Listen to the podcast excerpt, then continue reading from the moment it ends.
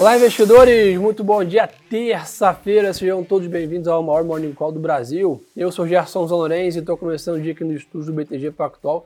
O nosso grande analista está de volta aqui no nosso Morning Call, o Atinho. E aí, Gerson, e aí, pessoal? Muito bom dia, excelente terça-feira para todos. Boa, vamos lá, turma. Começar aí tradicionalmente né, do mercado internacional, como a gente já havia adiantado né, para vocês ontem, o mercado começa a ganhar corpo aqui na parte tanto de indicadores quanto da temporada de balanço. Acho que são os dois destaques na parte internacional para a gente é, ficar de olho. Nessa madrugada, é, o Banco Central do Japão é, manteve aí né, as taxas né, de juros inalteradas, como era né, o que o mercado esperava também.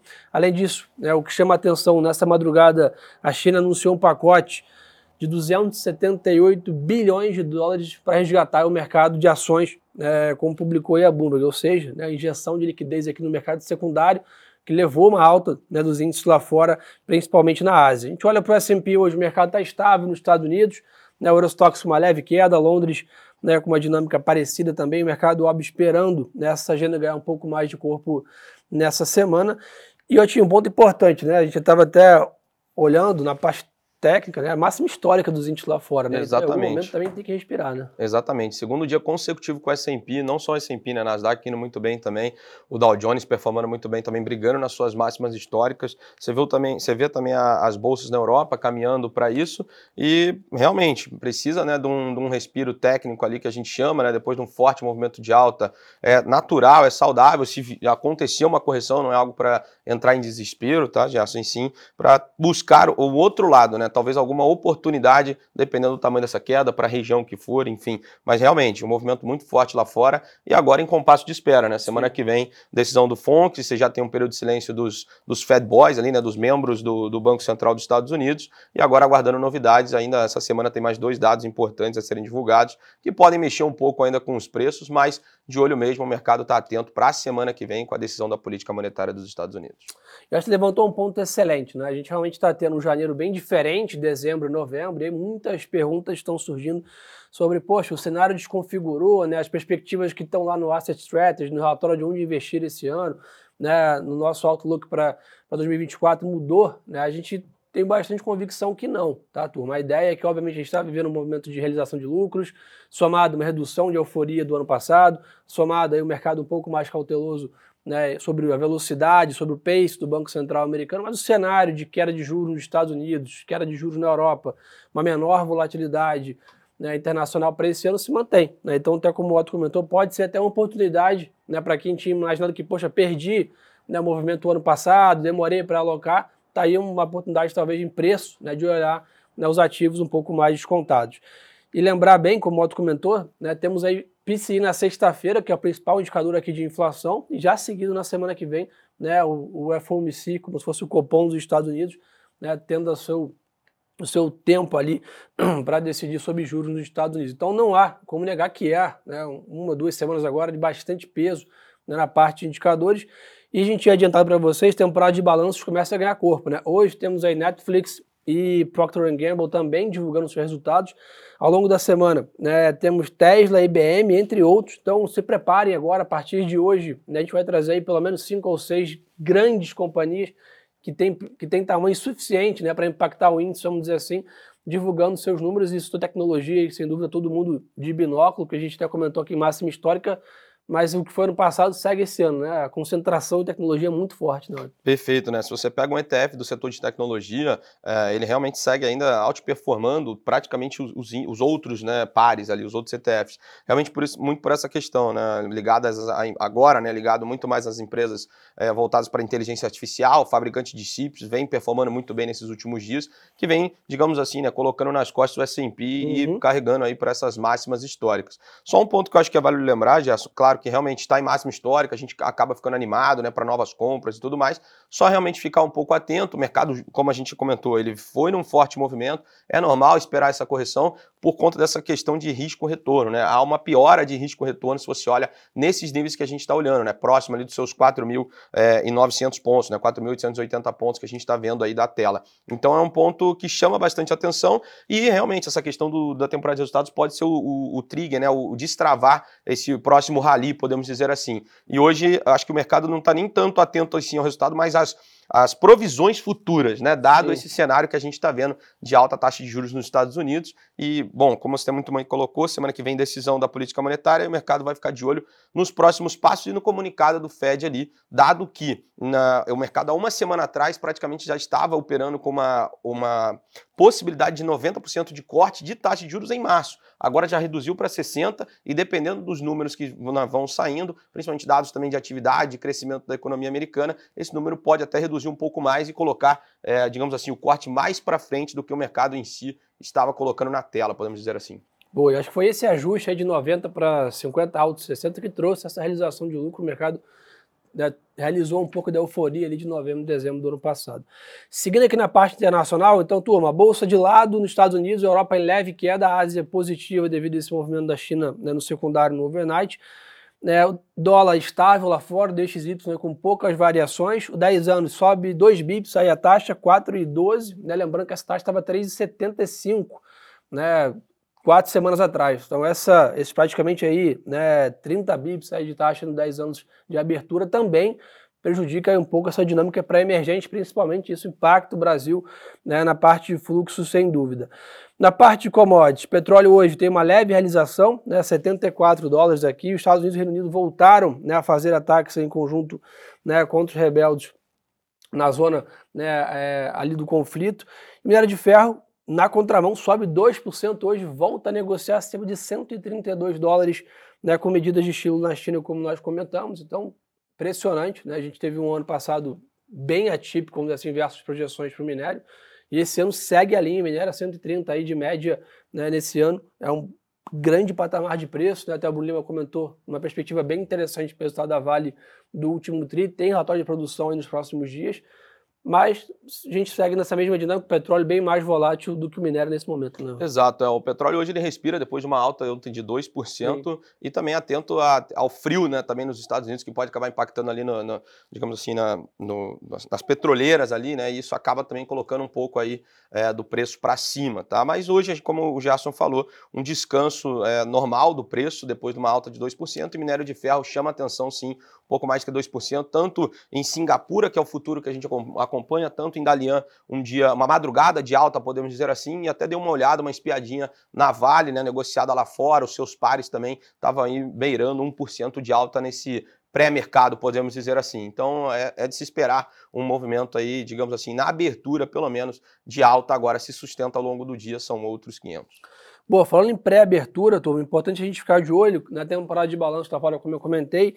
As ações da United Airlines sobem 6,5% nesse pré-market. A empresa divulgou um lucro de 600 milhões de dólares no quarto TRI, né, bem acima do que o mercado esperava. E além disso, como o Otto comentou, trouxe uma projeção para 2024 acima também do que o mercado esperava, ou seja, trouxe um resultado mais forte e provisionou um resultado mais forte ainda né, para esse ano. Esse movimento está levando aí né, uma alta de 6,5% da companhia no pré-market em Nova York.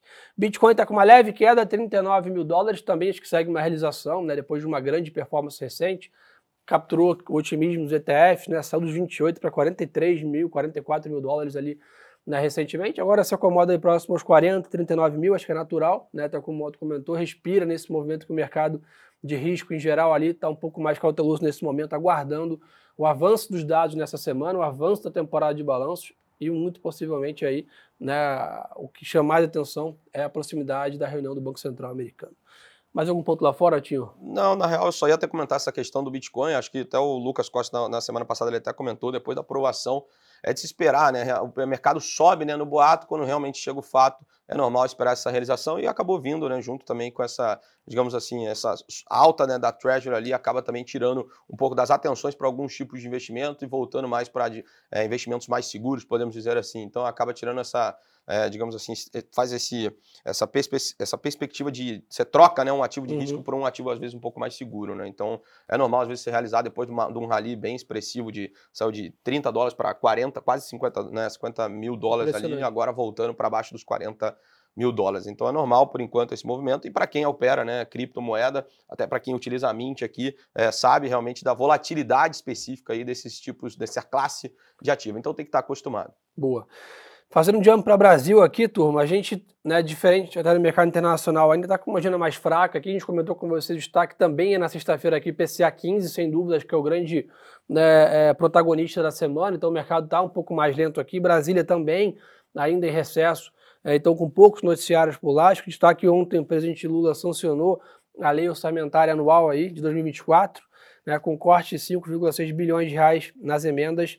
É, além disso, a gente está fazendo Fernando Haddad teve uma entrevista ontem no programa Roda Viva, a gente comentou com vocês que ia rolar ontem à noite, onde ele disse que o governo vai fazer uma nova revisão da faixa de isenção de IR em 2024 por conta do aumento do salário mínimo. E além disso, o ministro Haddad também afirmou que o governo negocia com o Congresso né, e tenta formar aí né, a questão da MP, da remuneração da folha de pagamento, tá? Um ponto importante.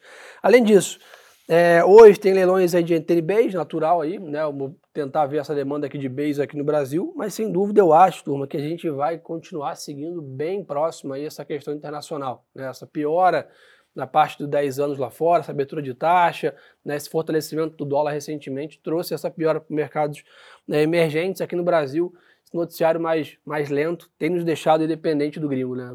Exato. Na real, ontem a gente até acabou destoando um pouco desse movimento, com, é, como você falou, né, essa piora, essa abertura da taxa acaba ficando um pouco mais interessante né, para o investidor estrangeiro, às vezes, voltar com capital. Então, isso faz com que ele compre né, dólar. Então, o dólar tem uma pressão de compra maior. A gente viu isso ontem, né? O dólar Muito bem forte. expressivo, beirando ali, voltando, né? Principalmente o futuro, beirando ali os seus cinco reais. Os juros também acabou acelerando ontem. A gente viu uma, esse, esse balanceamento né, na nossa bolsa. O, dólar subiu, o juro subiu, a bolsa acabou pesando ontem ali muito por conta das ações voltadas ali ao setor financeiro, Eletrobras, algumas outras ligadas mais a, são sensíveis, né, a esse aumento de taxa de juros futuras, principalmente small caps, consumo, enfim. Então você teve essa piora por aqui, indo perdendo, né, um pouco desse movimento que a gente viu lá fora. Mas no dia de hoje parece ser um pouco diferente dado esse cenário de abertura, né, já.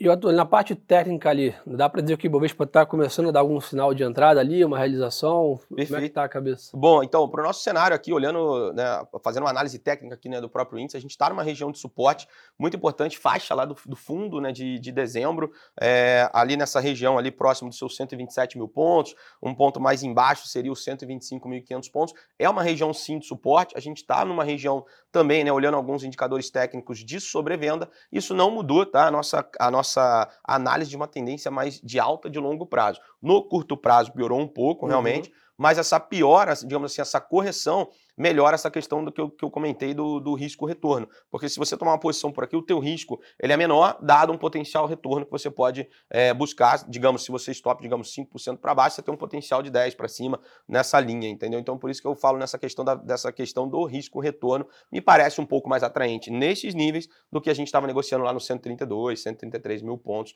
que também já dava um sinal, digamos assim, de divergência, principalmente por volume, porque Sim. a gente olha bastante o volume, porque o volume, digamos, ele é o combustível né, do, do, nosso mercado. Né? Sem volume, o mercado ele pode até andar, mas ele não se sustenta. Então, acho que, turma, acho que esse é um recado importante, né? A gente ouviu muito ali dos clientes, né, em dezembro, ah, poxa, perdi a oportunidade de entrada, etc. O mercado aparentemente dá alguns sinais agora de realização, de ter espaço para você voltar a comprar as ações, a empresas que você estava querendo muito ali no final do ano passado. Turma, a parte corporativa aqui no Brasil ainda mais esvaziada a agenda, temporada de balanço, lembrando sempre os 15 dias aí né, atrasado em relação aos Estados Unidos, então a gente provavelmente ganha mais corpo já em fevereiro, né, na temporada de balanços aqui. Ontem, os acionistas do Grupo Pão de Açúcar aprovaram o aumento de capital da companhia em até 800 milhões de ações, e a Petrobras né, espera né, comprar participações em projetos domésticos de energia solar e eólica, conforme o CEO João Prates comentou ontem, CEO da companhia. E além disso, a Ambipar iniciou o roadshow para a emissão de Green Bonds no valor de 500 milhões de dólares, conforme publicam os jornais. É isso, meu camarada? Acredito que é isso, né? Na real, ontem também a gente teve um balanço de IRB, é, reportou ali um, ah, um, prejuízo, pode sim traga uma certa volatilidade para o papel no dia de hoje e também ficar atento, como você falou, né? Temporada de resultados começando, lá fora já está todo vapor, mas aqui começa também, né? Semana que vem, digamos assim, ganha corpo com Santander, depois alguns outros bancos banco, ali. Né? Então, ficar atento que realmente semana que vem, digamos assim, atenções voltadas né, para as decisões de política monetária, mas também já ficar atento aí para a temporada de resultados, que também pode trazer uma certa volatilidade. Boa, turma. Então, acho que o resumo da ópera é esse. Né? Uma semana começa a ganhar corpo nessa terça-feira, com divulgação de dados né, lá fora, principalmente temporada de balanços também. Aqui no Brasil, mercado ainda mais lento, acompanhando um pouco mais a parte internacional, mas com sexta-feira IPCA 15 sendo divulgado aqui no Brasil. Quem quiser mais conteúdo, aproveita, segue a gente no Instagram, tá aqui embaixo, né? O meu Insta e o do Otto, no YouTube também. Espero que todos já estejam né, inscritos aí no seu conference, né? Vai acontecer o maior evento aí desse primeiro trimestre, parada obrigatória, um evento online gratuito aí para vocês acompanharem as principais cabeças aí na parte de gestão, né, macroeconomia, né, o mercado né, corporativo, político. Então, não perca a oportunidade de acompanhar né, o nosso CEO Conference. Uma boa terça-feira de negócios para todo mundo. E lembre-se, pessoal, que o melhor ativo é sempre a boa informação. Um abraço.